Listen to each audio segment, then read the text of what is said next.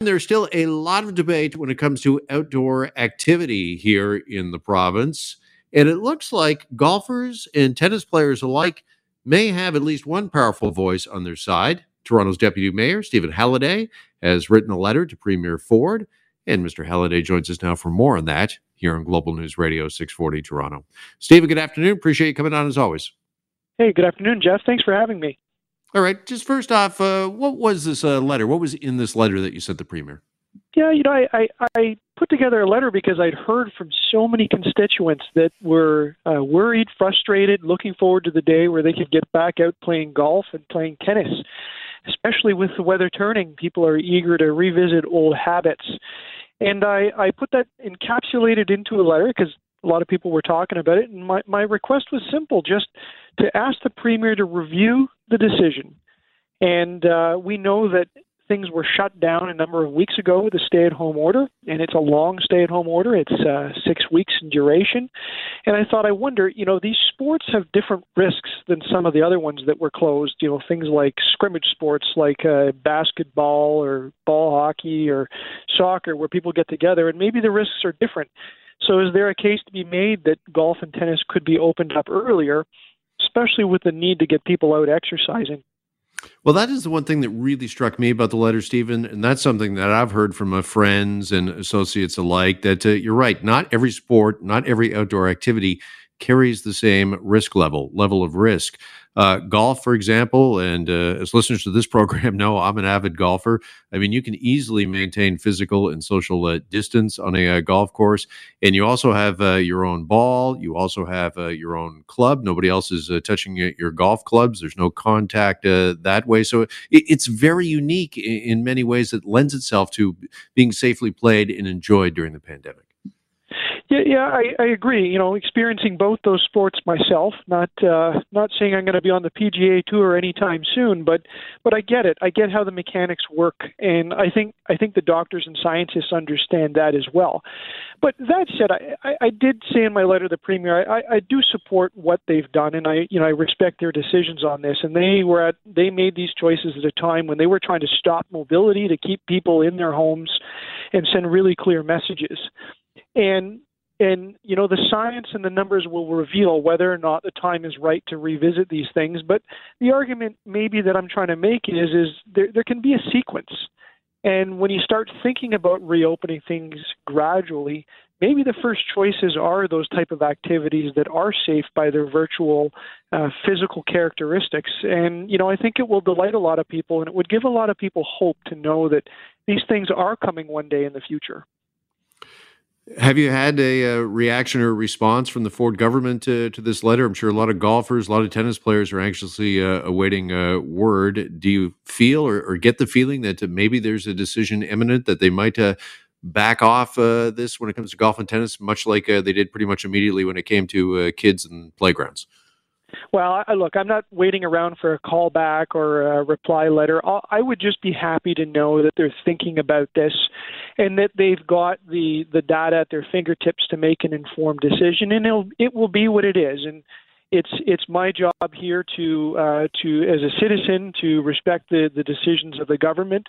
Um, but you know, just as I said, just to know that they're thinking about it and giving it consideration uh, gives me some hope.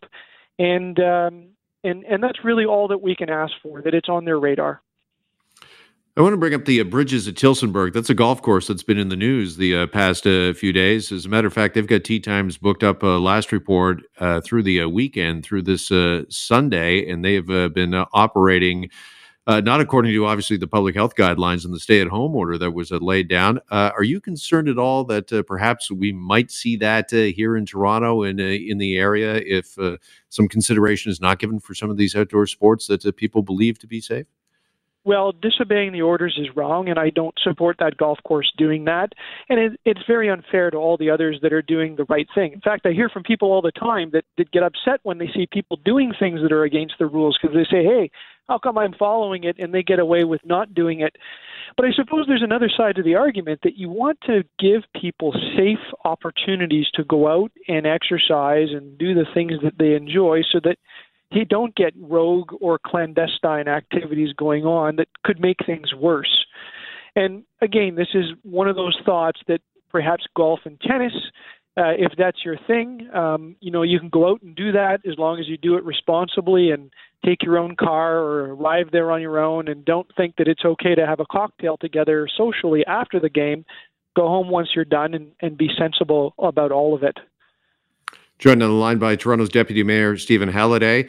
Uh, Mr. Holyday, well, we have you here. Also wanted to ask you about the uh, vaccine and the vaccination rollout in the city and the uh, very latest. We just had a news item at the top of the hour in our newscast that said the city is uh, starting to uh, partner with uh, Vaccine Hunters, which has become a very well known online for helping people, helping residents find vaccination appointments.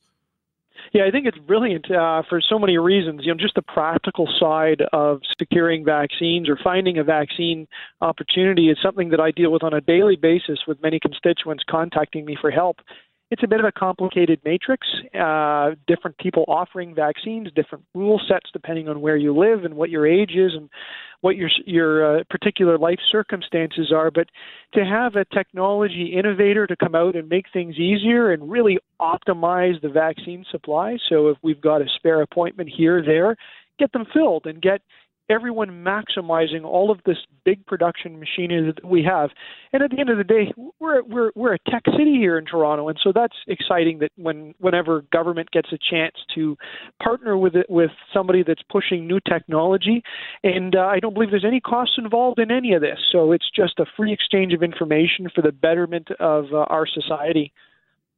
And something you just said there uh, really uh, struck me. We got to optimize the uh, supply, and hopefully, this is going to go, uh, you know, some ways in helping uh, do that. And just how critical is that right now to make sure that uh, every last drop of vaccine that we have is getting into arms and getting into them as quickly as possible? Well, yeah, I, it's critically important. There's no leftover vaccine and vials that have gone to waste, and believe me, there's systems in place to make that all happen. But if we have empty, unfilled appointment slots at some vaccination centers or vaccination opportunities, well, that's just a lost opportunity for someone else that's trying to get vaccinated. So, filling everything up but not having a line is the right way to do it. Uh, that's all contingent on vaccine supply. So, making sure everything that comes into the gateway of Toronto gets put into everybody's arm as quickly and efficiently as possible so that when the next batch comes through, we're ready to do it all over again. You bet. Mr. Holyday, appreciate the time as always. Thanks so much for joining us on this Wednesday. Thank you. All right, there's Toronto's Deputy Mayor Stephen Holyday with us.